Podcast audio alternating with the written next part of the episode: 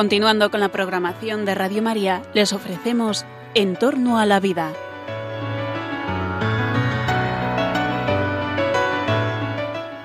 Es un espacio dirigido por José Carlos Avellán y Jesús San Román.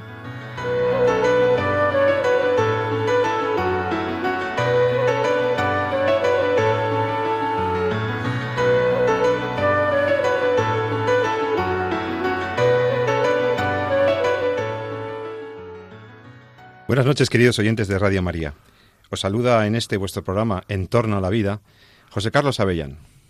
En los viernes de Radio María, cuando empieza vuestro fin de semana, te invitamos a un programa que puede ser entretenido, ha de ser interesante, y en todo caso nos tiene que hacernos formular preguntas, preguntas de fondo, preguntas bien planteadas sobre los temas que nos interesan en este programa.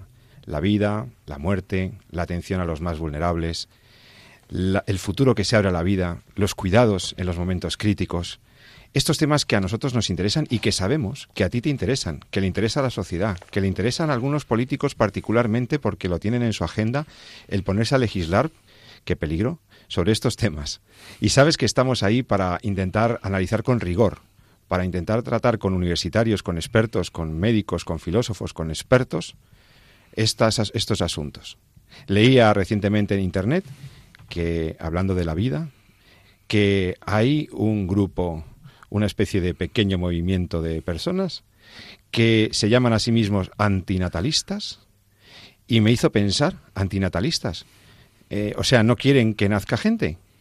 Sí, eh, más o menos se posicionan en el sentido de decir que la vida es tan difícil, es tan complicado el mundo en el que estamos, que lo de tener hijos es poco menos que una temeridad, es una agresión, porque en el planeta hay mucha gente y encima no les podemos atender y que eso de tener hijos, traer hijos al mundo, es una especie de posición eh, muy poco solidaria con la humanidad y con el mundo. Y que lo conveniente y lo correcto sería eh, dejar de tener hijos, en el mejor de los casos, acompañar a los que ya están y, eso de tener hijos que para nada. Pero bueno, ¿esta gente de dónde ha salido? Bueno, pues eso me hizo pensar qué es lo que está pasando a una sociedad como la nuestra para que algo tan bello, tan valioso, siempre bueno como es la vida que viene, no se la quiere hacer venir. ¿Qué es lo que está ocurriendo a una sociedad hedonista y cómoda para que su preocupación ecológica sea el nacimiento de los niños? Esa es toda su ecología. ¿Qué es lo que está pasando en una sociedad como la nuestra? Para que, mientras que los médicos se afanan por mantener la vida de las personas en las mejores condiciones posibles, mientras los recursos sanitarios se invierten de la manera más precisa que se puede, un bien escaso, para ayudar a los más, más, más afectados por la enfermedad, sin embargo hay otros que lo que pretenden es legislar a favor de la eutanasia. ¿Qué es lo que está pasando en una sociedad en la que vemos estas paradojas? Precisamente para hablar de los que quieren cuidar de la vida, por un lado, y para hablar de los que de la cultura de no nacer, de la cultura anticonceptiva, etcétera, pues en este programa vamos a tratar ambos temas. Y lo haremos empezando por una jornada que se ha producido en el Congreso de los Diputados en Madrid. Eh, hace muy pocos días se han reunido expertos reconocidísimos, prestigiosos, para hablar sobre el futuro, la necesidad, la conveniencia y el estatus de los llamados cuidados paliativos versus eutanasia. Y una jornada en el Congreso que ahora nos va a explicar una persona que ha asistido y que los ha escuchado en primera línea y a la que ustedes conocen muy bien, qué es esto, qué es lo que ha ocurrido en Madrid y qué es lo que se espera de los cuidados paliativos. Cuando no se puede curar, lo que esperamos de nuestros médicos es que nos ayuden a, a quitar el dolor, a acompañar ese momento final en las mejores condiciones. Y los cuidados paliativos es por lo que hay que apostar y a mí me ha parecido una buena noticia que en el Congreso de los Diputados hay una comisión de trabajo de expertos sobre esto. Ahora nos van a hablar de ello. Y en la segunda parte del programa espero que tengamos tiempo para hablar de lo otro, del tema de los antinatalistas y de a dónde hemos llegado con esta cultura de prevenir tanto los nacimientos o la anticoncepción, etcétera, que ha hecho de nuestra sociedad una sociedad en la que tener un hijo es poco menos que una heroicidad o una cuestión de riesgo que encima algunos te reprochan. Bueno, pues vamos a hablar de estas cosas, como yo os comentaba, con la, con la mejor bueno, con el mayor conocimiento posible que nos traen las personas que me acompañan en el estudio. Para empezar, por supuesto, está con nosotros Jesús San Román, médico, bioeticista y profesor de la Universidad Rey Juan Carlos de Madrid. ¿Qué tal, Jesús, querido Buenas noches, Pepe, pues encantado. Qué gusto que estés una noche más aquí. Como siempre, tú eres el productor y sostenimiento de este programa. Querido amigo, muchas gracias.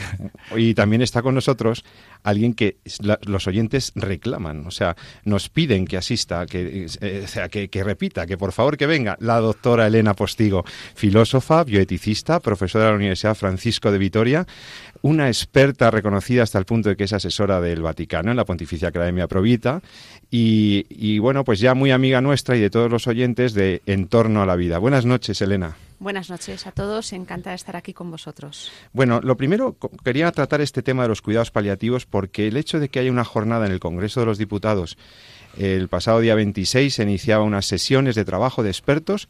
¿Quién, cuéntanos un poco, tú que has estado allí, mm, mm, danos un poco la crónica y lo que cabe esperar de esta reunión. ¿Quién la organizaba?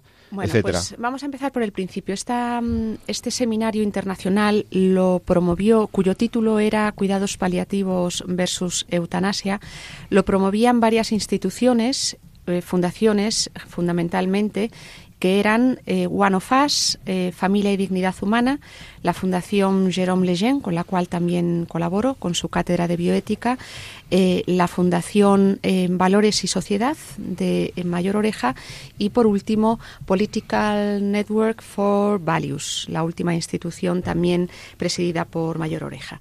Pues bien, em, se han dado, ha tenido lugar el viernes pasado en el Palacio de Congresos y mm, la verdad ha tenido un éxito rotundo. Acudieron, asistieron 300 personas, se llenó el aforo, de hecho se tuvo que cerrar la inscripción porque no se podía aceptar más, más gente y la siguieron vía streaming 3.000 personas de todo el mundo. ¿Mm? un éxito. Un éxito. Era una jornada internacional, hay que, hay que decir que mm, se, se nos cedió la sala gracias al diputado Carlos Salvador de UPN de Navarra y, bueno, pues en ella, mm, por haceros un poco la crónica y de las ideas fundamentales, si queréis después me vais interrumpiendo y comentamos algún aspecto, em, em, la primera de las mesas fue un panel en torno a las cuestiones fundamentales sobre eutanasia y cuidados paliativos.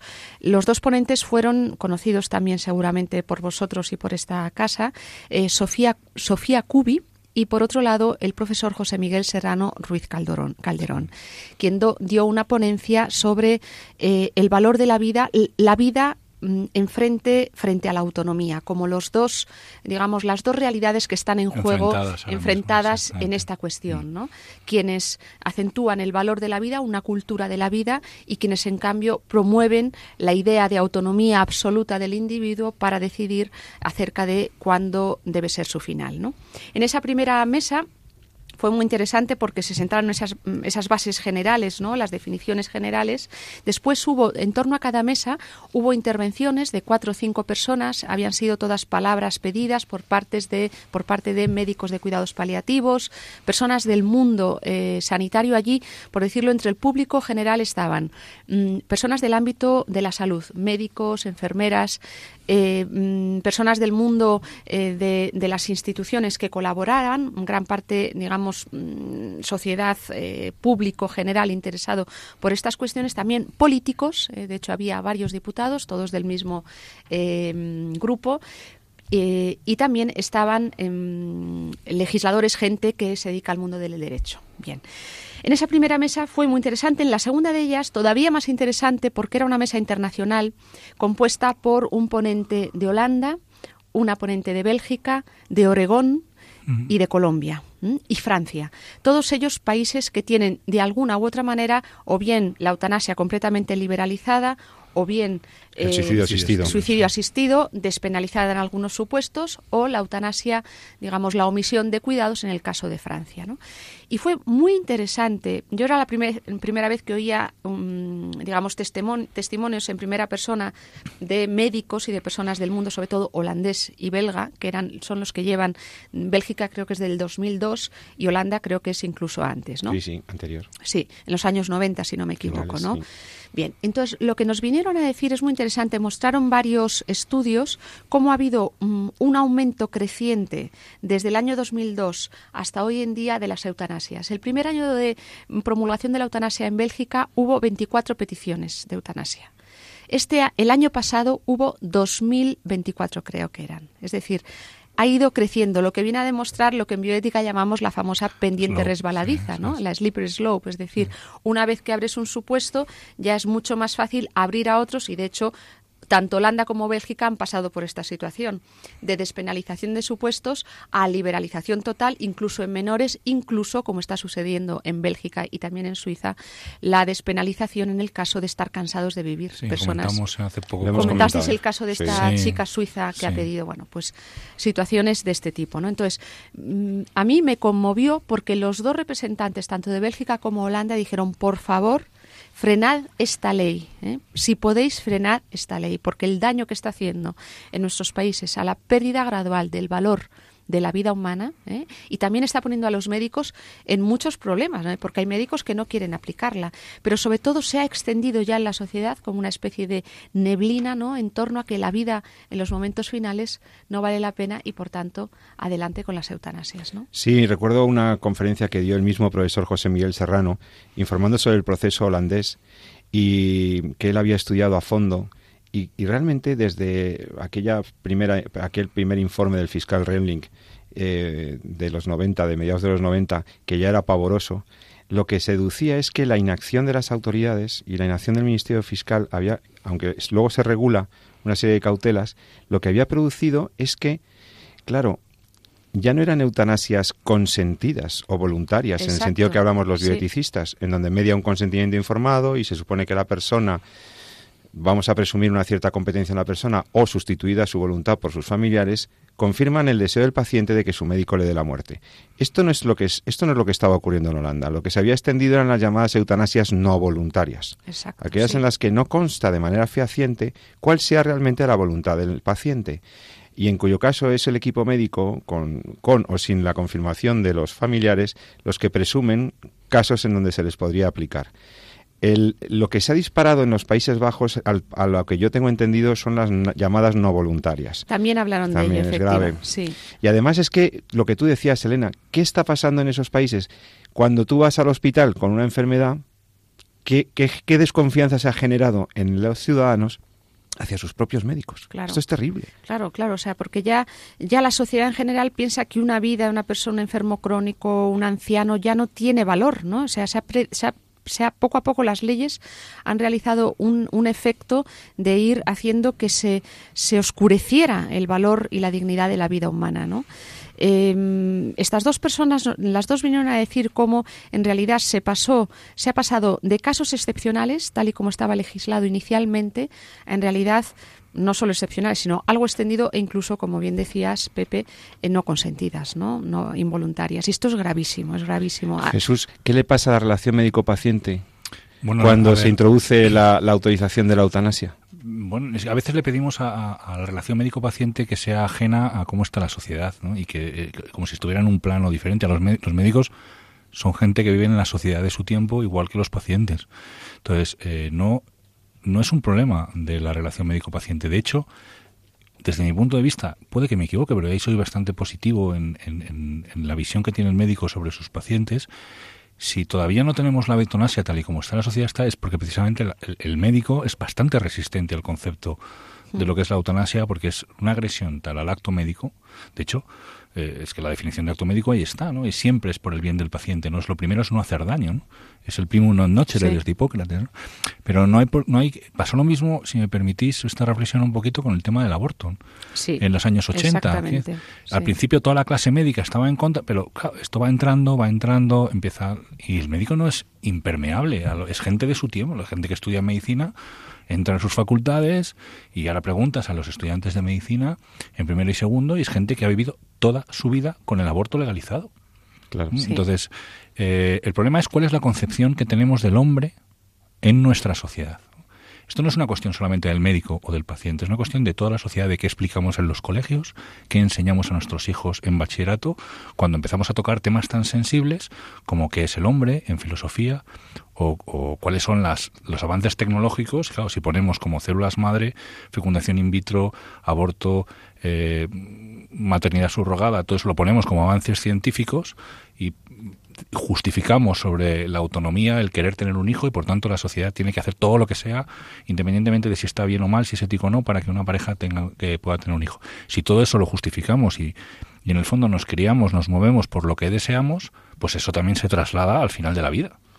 Elena, ¿y qué pasó en el Congreso? Se habló no solo de la perspectiva internacional, digamos, comparada, sino de las posibilidades que hay en España de que esto se llegara. Sí, eh, exactamente. La mesa siguiente justamente fue un poco aterrizar en el territorio español. Estaba compuesta por eh, políticos, legisladores, algún diputado, tanto a nivel nacional como autonómico, y eh, eh, sí, esta, es que anteriormente hubo otra de médicos, solo exclusivamente hablando de paliativos, que después hablamos de eso, ¿no? Entonces, efectivamente, se analizaron, eh, bueno, no se analizaron en detalle las cuestiones, digamos, las distintas legislaciones autonómicas, sino que se comentó la situación española, que como sabéis, en España mm, se rechazó una propuesta de ley sobre eutanasia que planteó eh, Podemos hace unos meses.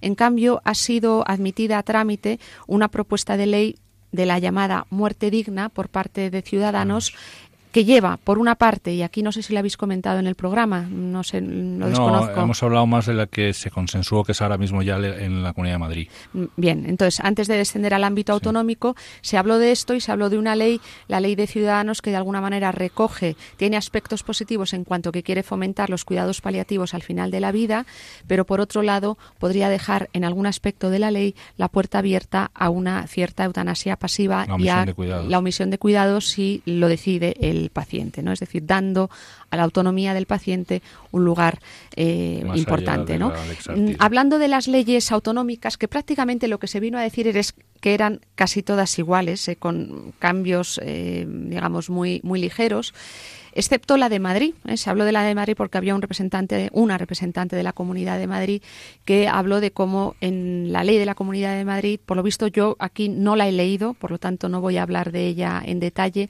eh, sí que promovía los cuidados paliativos e intenta extender los cuidados paliativos en todo el territorio de la comunidad. Tuvimos un programa con la ley de la Comunidad de Madrid eh, y estuvimos viendo aquí despacito, yo creo que nos, estaba con nosotros Marta Albert, me parece, como jurista que fue, hizo unas observaciones extraordinarias sobre la ley. Los oyentes lo pueden escuchar en, el, podcast, de Radio María. Sí, yo les recomiendo que, accedan ahí porque la verdad es que hizo, hicimos un desglose muy interesante, fue al poco tiempo de ser aprobada.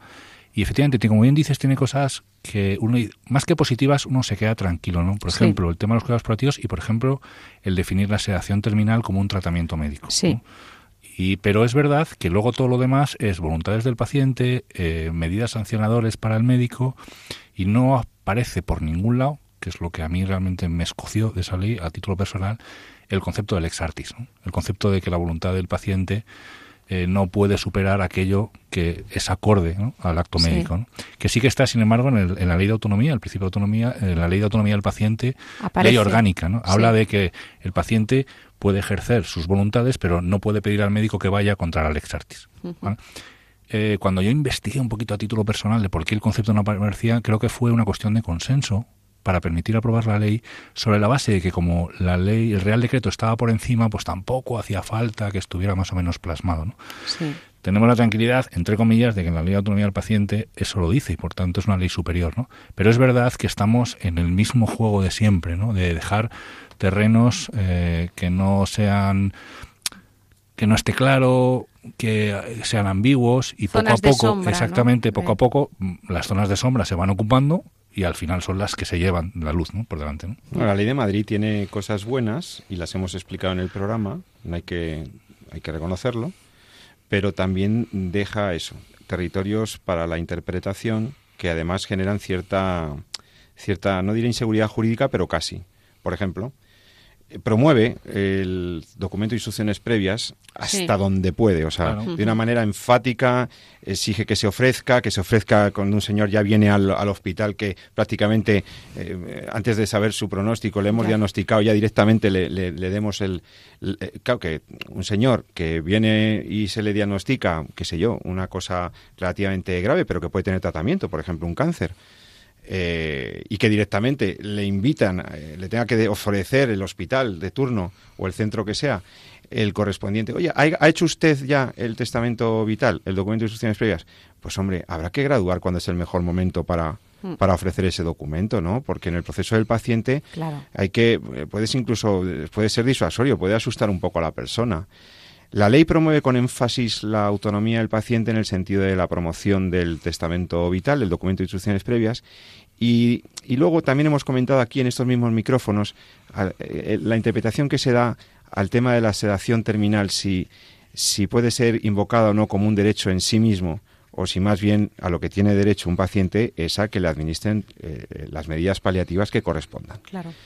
Eh, situar la sedación paliativa como algo que puede exigir el paciente otra vez choca con el concepto del ex artis, porque habrá que exigirle a los doctores que me den el tratamiento debido y que me den el tratamiento paliativo que corresponda. Dentro de todo el arsenal y de todas las estrategias terapéuticas y estrategias paliativas ante síntomas de cierto tipo, pues corresponde la sedación, pero no yo le he escuchado esto también al doctor San Román, yo no puedo exigir explícitamente una determinada eh, sedación eh, si no está indicada. si no está indicada.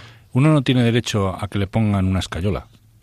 Lo que tiene derecho es a recibir la escayola como tratamiento en el caso de que se haya fracturado el brazo. Claro. Entonces, cuando la escayola es el tratamiento indicado, o que me ponga una escayola, poner el tratamiento indicado para lo que me está pasando, es la forma en la que yo tengo eh, o la herramienta que yo utilizo para poder controlar una fractura, que se suelde, eh, que las cosas vayan mejor, entonces utilizo la inmovilización como medida de tratamiento. La sedación paliativa tiene ese enfoque. Es la herramienta que yo tengo para controlar un síndrome, un síntoma refractario cuando no consigo controlarlo de otras formas, cuando está provocando ese síntoma un sufrimiento, cuando he empleado otros métodos y no lo he conseguido. Entonces utilizo esa estrategia terapéutica para tratar de mitigar el dolor, el sufrimiento o tratar de controlar ese síntoma refractario. Por tanto, tiene unas indicaciones y tiene un protocolo, que decir, voy empezando poco a poco, puede ser parcial, puede ser completa, eh, voy ajustando dosis. Hasta hay una gradualidad ahí, claro. como todo tratamiento. Está indicada conforme a la situación del paciente. Entonces, el, afortunadamente, por lo menos, a mí me pareció claro, yo no soy jurista, pero cuando leí la ley, me pareció que eso sí quedaba más o menos claro dentro de la ley. De, pero claro, es es una cosa importantísima el definir, pues si no llega el paciente y dice que me ceden, y digo, usted, pues si es que no, no, no, corresponde, no corresponde, claro.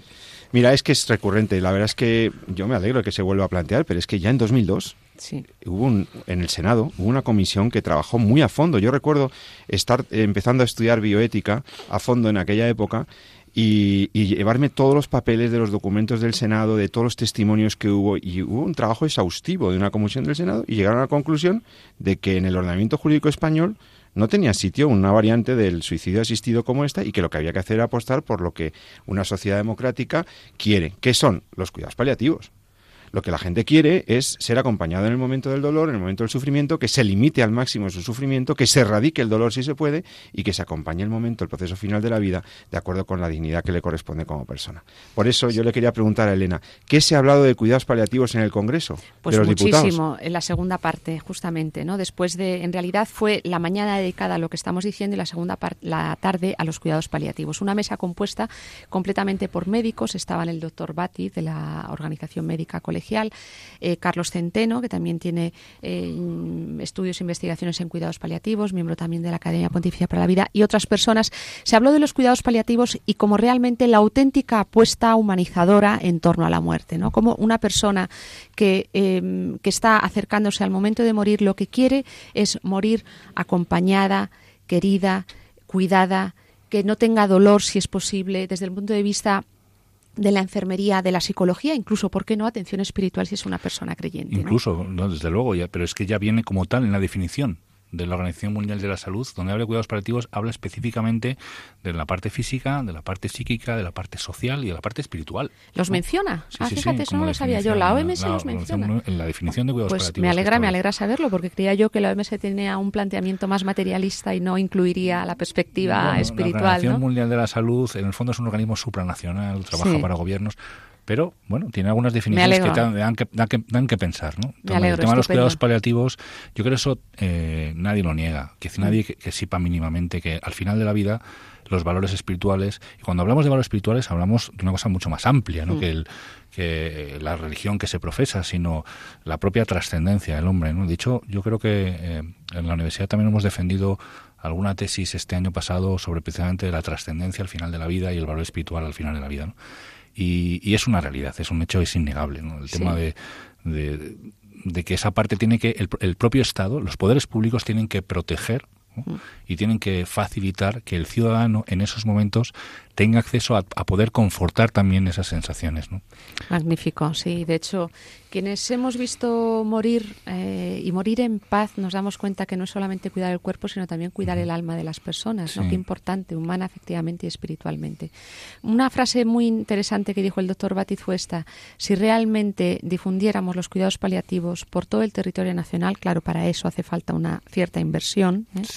Eh, sería necesaria una ley de eutanasia. No se demandaría. ¿no? Yo no, no puedo muchas veces quitarme de la cabeza eh, eh, un pensamiento, la realidad que da a veces que cuando un paciente te está pidiendo la muerte, en el fondo es que de alguna forma has fracasado en, como sociedad. ¿no?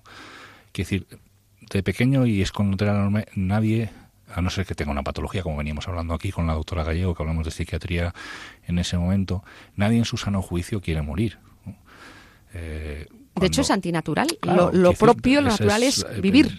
Pero no ya en el hombre, en la biología en general. ¿no? Exacto. Entonces, cuando efectivamente hay gente que tiene, eh, que solicita o que tiene ideas suicidas o ideas de muerte, y muchas veces, pues detrás de eso, pues hay algo que va mal, hay un problema, una enfermedad, una situación vital, lo que sea.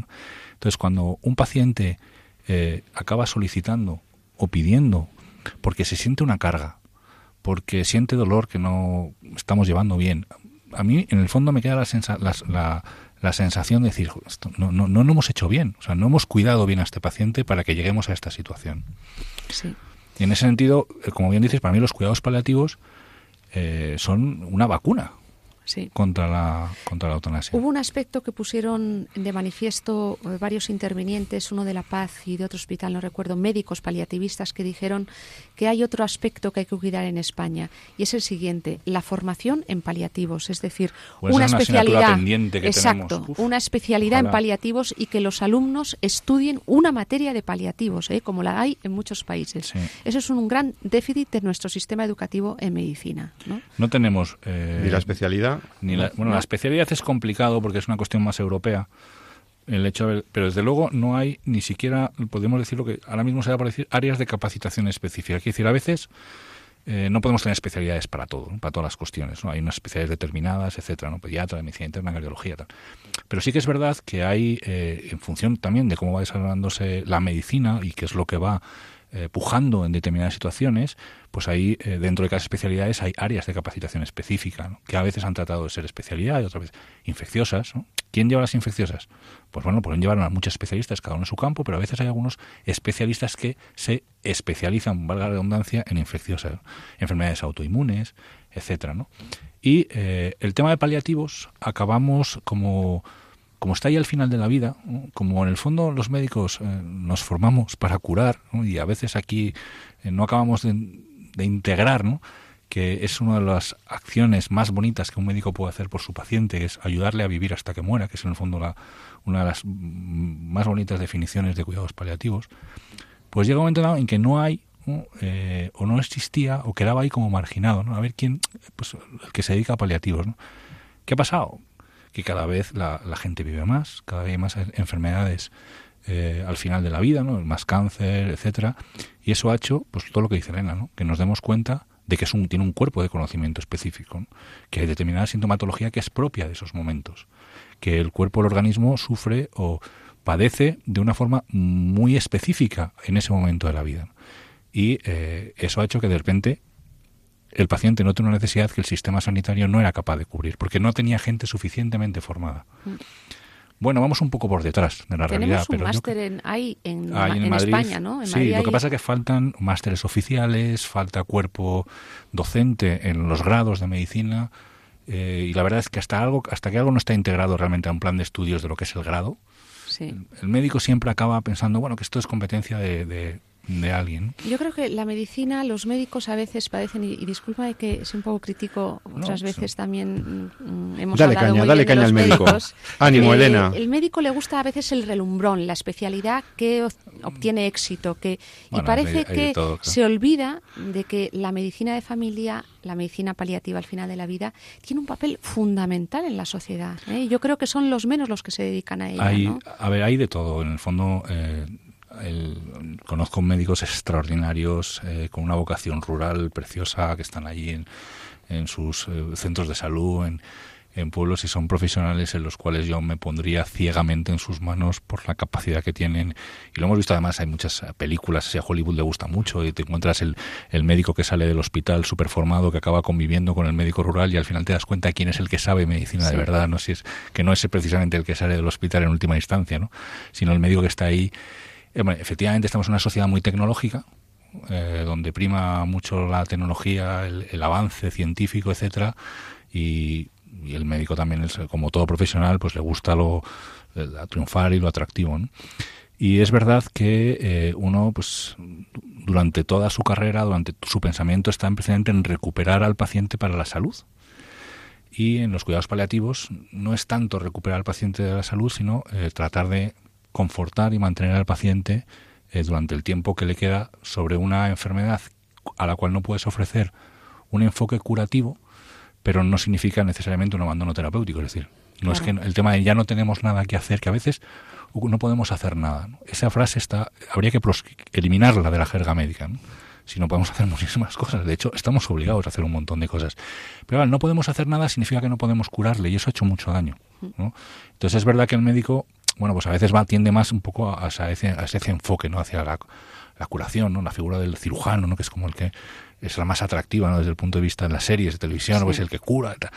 Bueno, hay mucho que hacer y, y hay mucho que cambiar en, e- en ese enfoque, ¿no? Y, y yo creo que eso sí que poco a poco te- nuestra población también nos lo va demandando, ¿no? Va siendo más mayor y hay, a, a determinadas edades hay cosas que no conseguimos. La hipertensión no la curamos, es que a veces se nos olvida, ni el colesterol lo curamos, podemos manejarlo, pero no hemos curado a nadie de, de, de tener una hipertensión. La, la controlas, le bajas el peso, controlas la tensión, le das una medicación, controlas la tensión, pero si él vuelve, vuelve a subir la tensión. Elena, y para cerrar este capítulo, entonces, ¿qué, qué conclusiones positivas, qué, qué sacas de esta jornada, qué has aprendido tú, Pues- qué, qué es esperanzador del, para el futuro de... Bueno, vamos a ver, yo creo que en positivo de esta jornada eh, yo saco el primero, que haya habido un debate público, sobre todo en ese lugar, ¿no? el Congreso de los Diputados, donde se deciden las leyes, sean conscientes, porque había presentes varios parlamentarios que están en la mesa donde se van a hacer ponencias a esta propuesta de ley, sean conscientes de la gravedad del problema y cuál es la auténtica alternativa a la eutanasia, la alternativa humanizadora, la propia de la medicina. ¿no? Y esto creo que es muy positivo. ¿no?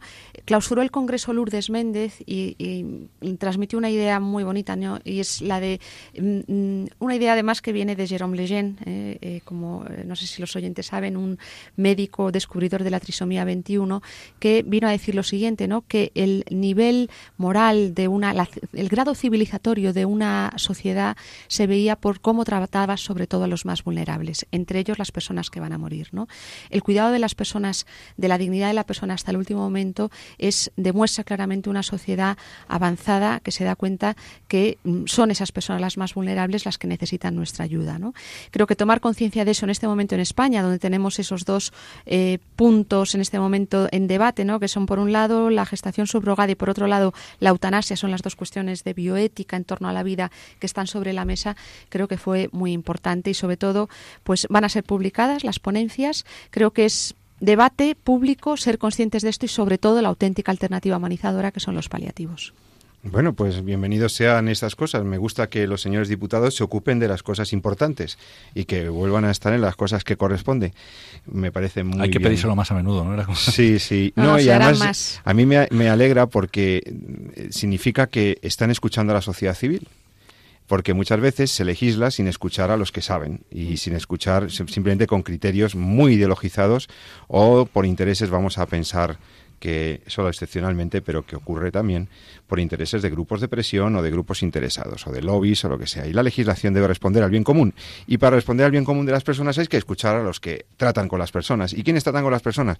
Pues los profesionales de la salud, los terapeutas, los terapeutas ocupacionales, la gente que está con las personas con la dependencia. A esos hay que escucharlos para legislar bien.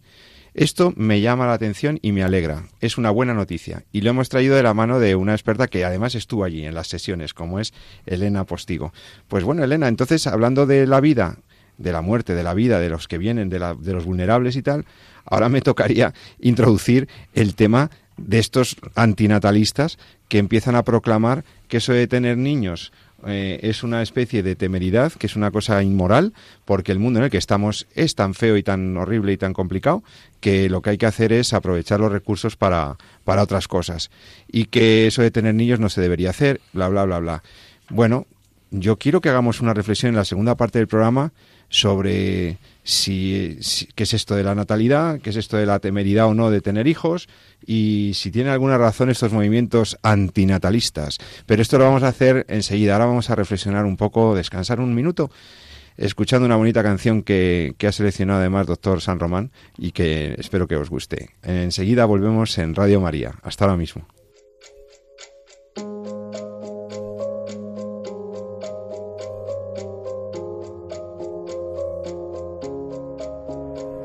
Cuanto más me acerco, cuanto más te aprendo, más me vuelvo loca.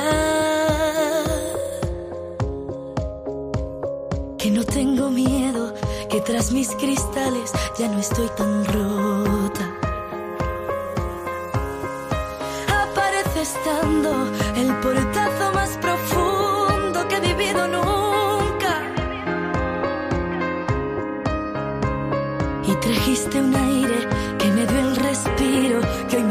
me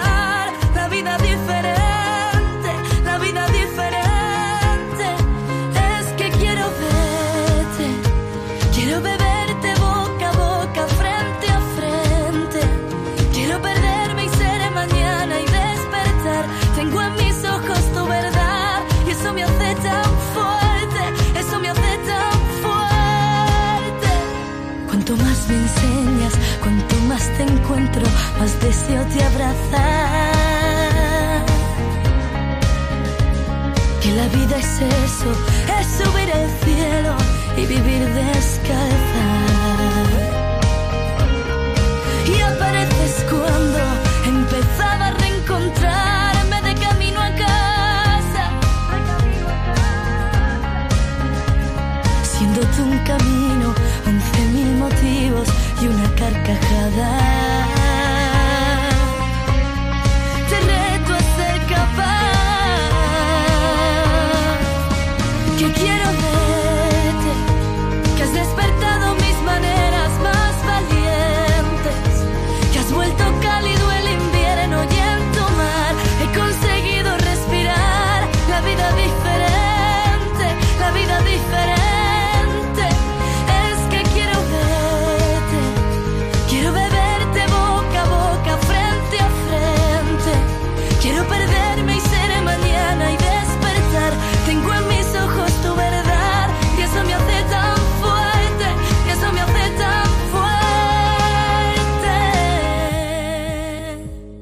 Y ya con todos vosotros de vuelta en Radio María. Estás escuchando la Radio de la Virgen en este programa que se llama En torno a la vida. Un programa en el que hemos venido hablando, si, nos, si aterrizas ahora en nuestro programa después de esta bonita canción, si aterrizas ahora, eh, hemos estado hablando sobre los temas, de- sobre la jornada del Congreso de los Diputados en los temas de paliativos, esa jornada en la que han estado eh, expertos con parlamentarios españoles discutiendo sobre la, mm, la procedencia de los cuidados paliativos, la necesidad, etcétera, y también dejábamos avanzado un tema que nos preocupa. ¿Qué es lo que tiene que ver con la familia, con el futuro de la humanidad, en definitiva. Os hablaba de estos antinatalistas que andan predicando la necesidad de que no se tengan niños, de que es muy poco conveniente, y a mí me recordaba a, todo lo que ha sido la cultura, la cultura de la anticoncepción, de la prevención ante la natalidad que por mil razones se ha ido extendiendo en Europa y que hace que tengamos los problemas demográficos que tenemos, entre otras causas.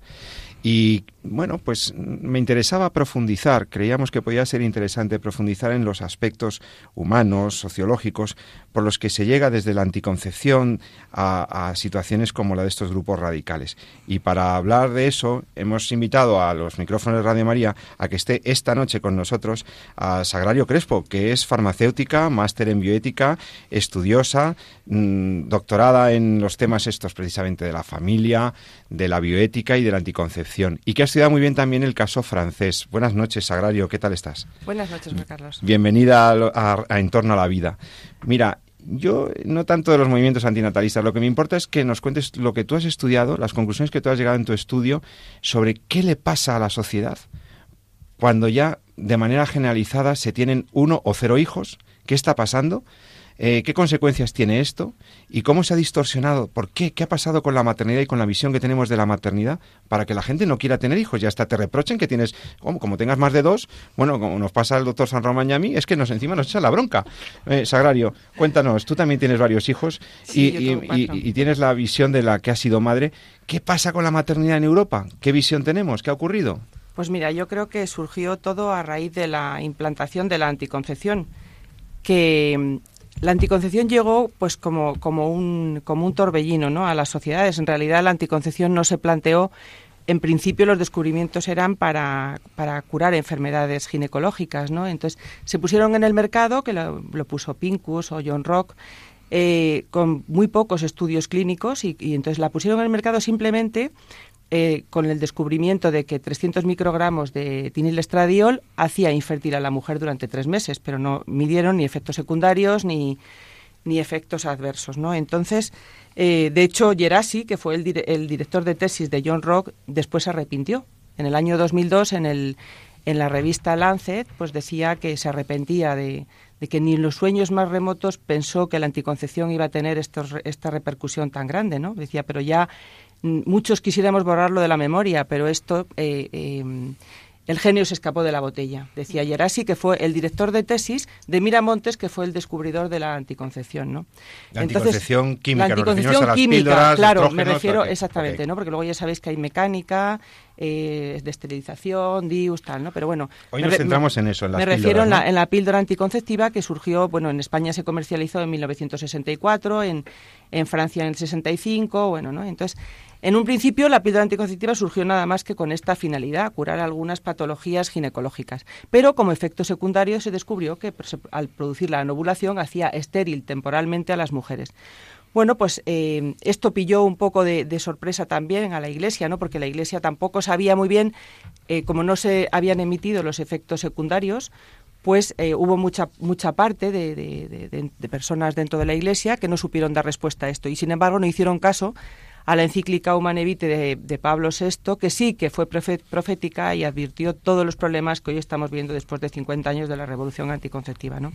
¿Cuáles son los principales problemas que ha traído esta revolución? Porque era una llamada como a la liberación de la mujer, de su rol familiar no la, no la retrasara en el progreso laboral, etcétera. Claro, la liberación de la mujer, promovida por el movimiento feminista, en principio pues eh, eh, parecía que el primer obstáculo era la maternidad, por lo tanto había que eliminar la maternidad, ¿no? Para igualarse con el varón en cuanto a derechos y obligaciones, o sea, hay derechos y, deberes, ¿no? Pero mm, sin embargo, la píldora anticonceptiva lo que ha producido es una distorsión de la maternidad. O sea, es curioso que por una parte las mujeres rechazan la maternidad, en base a, me, digo, digo que rechazan porque posponen, la posponen a otros planes, ¿no? A planes eh, profesionales, sociales, económicos, todo. Pero por otra parte, cuando se van haciendo mayores y quieren rescatar la maternidad, quieren ser madres a ultranza, ¿no? Y ponen todos los medios necesarios, mm, químicos, económicos, de todo tipo, para ser madres. Entonces ha producido una distorsión de la maternidad. Eh, por otra parte, la píldora ha, ha emergido, en mi opinión, ¿no? como una protesta contra la vida y es más un instrumento de liberación de la mujer más que de la pareja, ¿no? porque le ha otorgado a la mujer el poder de la anticoncepción y, en mi opinión ha dejado apartado al, varón, ¿no? Entonces la mujer se ha erigido pues en el primer sexo parental, podemos decir, ¿no? De hecho que hoy puede ser un hombre padre sin querer sin, sin querer serlo y puede no ser padre queriendo serlo, ¿no? Porque y, luego, pues también la, la, la, píldora anticonceptiva, yo creo que ha replanteado también, o sea, ha introducido una mentalidad anticonceptiva a través de un nuevo modelo de mujer. Porque esa mujer autónoma y liberada, al margen de la maternidad, queriendo copiar al hombre, ha producido pues una un replanteamiento también de la, de la feminidad, ¿no? Y, además eh, se ha apostado también por un mundo homogeneizado, ¿no? Con intercambio de, sin intercambio de papeles. Bueno, pues em, la, anticoncepción lo que ha posibilitado a la mujer es la, la, disociación de lo que siempre ha estado unido, ¿no? Que era sexualidad y procreación. Y esto le ha dado a la mujer, pues eso, una, una, se ha modificado las costumbres, ¿no? Es lo que, lo que podemos llamar la, la mujer y la paradoja de la libertad exigente, ¿no? Porque la, mm, se ha apropiado la, la, la, píldora, la mujer con la píldora se ha apropiado de su propia vida, ¿no? Adquiriendo el derecho a programar al hijo. De, de hecho, de hecho, ahora se, se, quiere convertir en un derecho, ¿no? Por eso decía antes que cuando una mujer se le pasa la edad o ve que ya quiere ser madre, eh, ha convertido la maternidad en un derecho, tal manera que el hijo no es un bien, sino que es un derecho, cuando el hijo no, no, puedes nunca tener derecho a, a un hombre o a, a, un, a un hijo. Y luego la píldora también ha facilitado las relaciones, se ha perdido como, como el miedo, ¿no? se, puede buscar el placer sin miedo al embarazo en unas relaciones sexuales completas, ¿no? Con lo cual esto ha, ha introducido, eh, eh, se, ha, se, ha, introducido una revolución sexual, ¿no? Que ha conducido a muchas mujeres a una especie de liberación caótica, pues cuajada de individualismo, erotismo, eh, consumismo, ¿no? Tanto con maridos como, como con amantes, ¿no? Em, la píldora anticonceptiva en, en, muchos eh, bueno pues en muchos descubridores en muchos políticos siempre eh, decían que era para evitar posteriores abortos es, una, es un argumento que los legisladores siempre... Ah, no, pues para que no haya abortos es mejor que la gente utilice, las personas, las mujeres utilicen anticoncepción. Sin embargo, eh, no es verdad, porque el número de abortos no para de crecer, por lo tanto el, la anticoncepción no, no ha servido para nada en cuanto a lo que pasa que la anticoncepción lo que sí ha producido es una liberación sexual en la que no se da ningún valor al, a la sexualidad, ni al niño, ni al compromiso, ni, a la, entrega, ni a la familia, ¿no? Y entonces esto ha conducido a, pues, a una banalización del sexo y a un erotismo que, que como vemos, está cuajado toda la sociedad, ¿no? Aparte que como farmacéutica también quizá puedas ilustrarnos porque em, aunque las píldoras y minipíldoras se hayan perfeccionado y se conozca mejor su, mm. su farmacología y farmacodinamia y todos los efectos, sin embargo tengo entendido que si se abusa, o sea que se está abusando mucho también y que tiene sus efectos secundarios. Bueno, efectos secundarios tienen muchos, pero en la, en la, en la anticoncepción, en los contraceptivos eh, químicos hay que distinguir, hay, hay que, por ejemplo, eh, hacer una advertencia sobre la relación que hay entre anticoncepción y aborto y me refiero exactamente al, al escape de la tasa de ovulación. Mm. Es decir, no todos los anticonceptivos, hay algunos anticonceptivos que son claramente abortivos, otros que tienen una tasa de escape de ovulación. Tasa de escape de ovulación es el número de ovulaciones que se pueden dar además de tomar los anticonceptivos. ¿no? Por ejemplo, en el caso de las minipíldoras, que son las que tienen una concentración de estrógeno muy alta, pues el, la tasa de escape de ovulación es casi del 100% lo cual quiere decir que, claro, que son claramente abortivas y además no tienen ninguna no curan nada, o sea, no es para no, no sirven para patologías, ¿no? En el caso de las de las píldoras trifásicas, pues unas y otras no, dependiendo de qué, pero por regla general podemos decir que en las en las, en las píldoras anticonceptivas, exceptuando las mini píldoras, que ya he dicho que es del 100%, se puede decir que existe una tasa de escape de ovulación de una ovulación cada 11 años.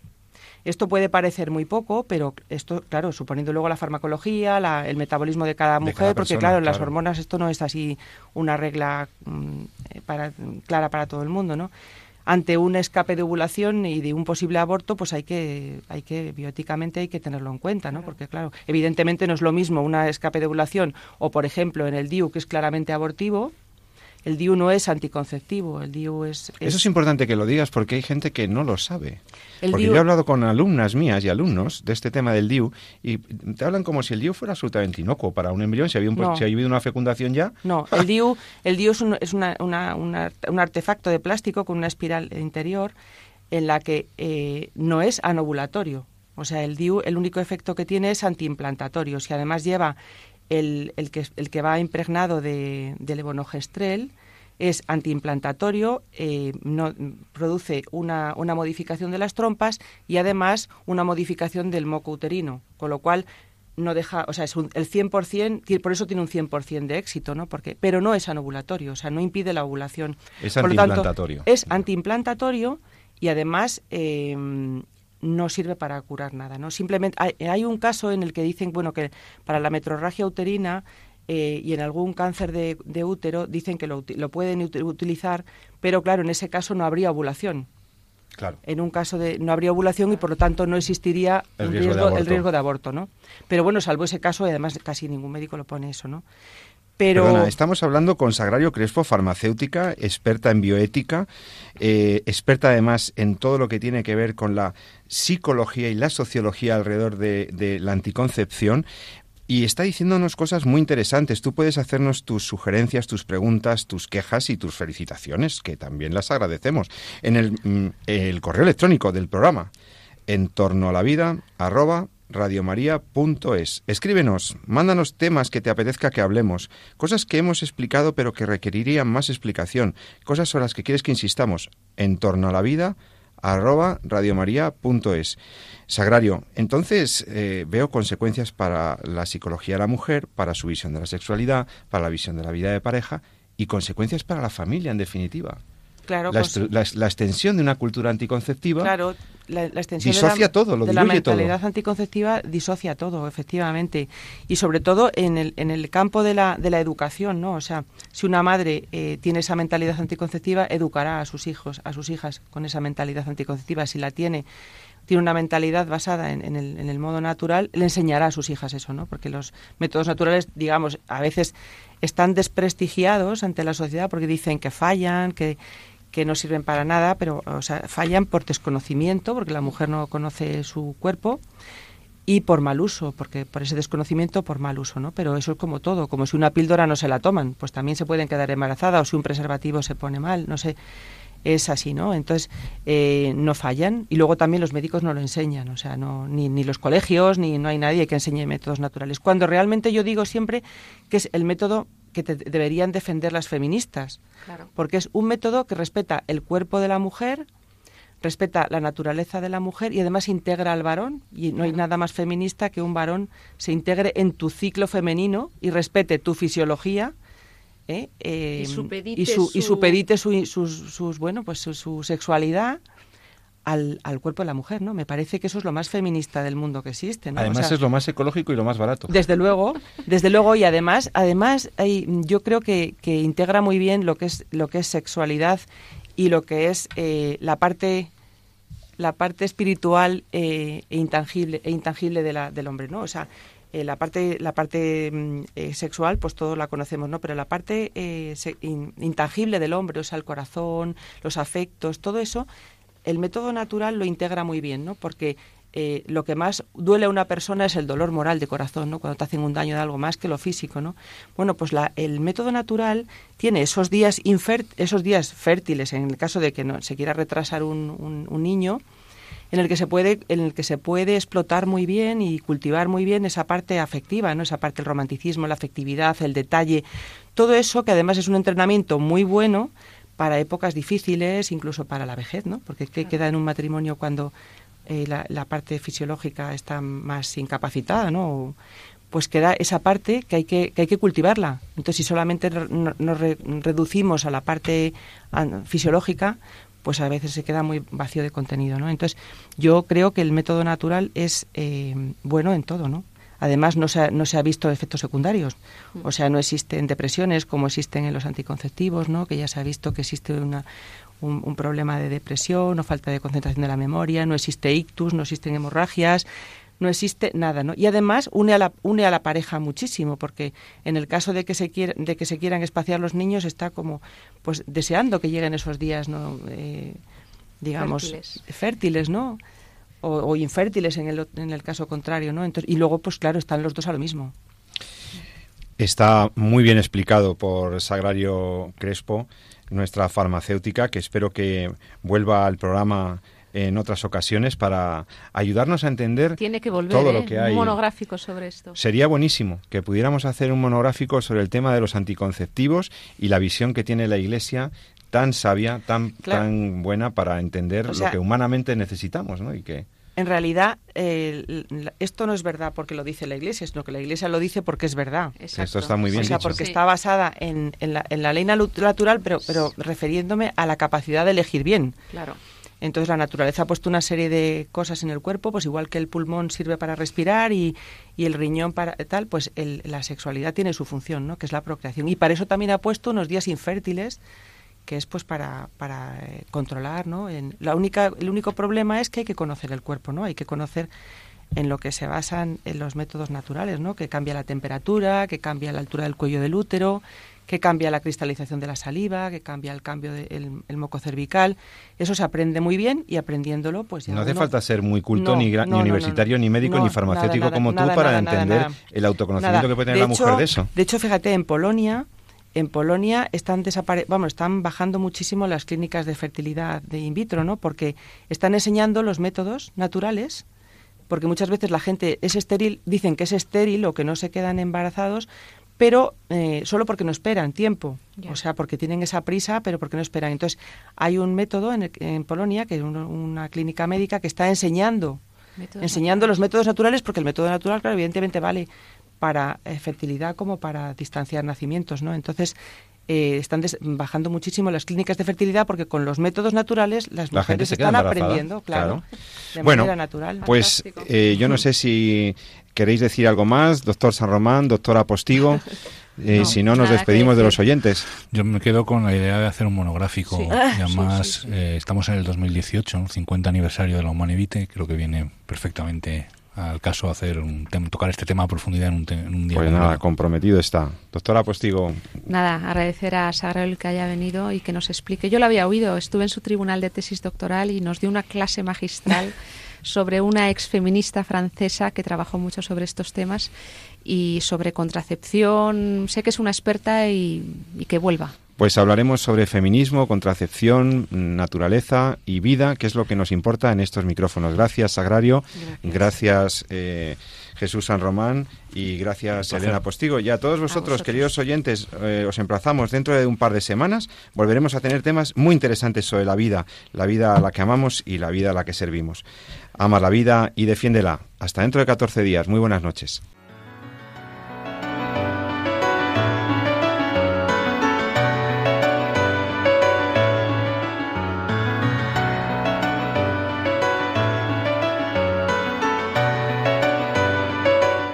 Han escuchado En torno a la vida con José Carlos Avellán y Jesús San Román.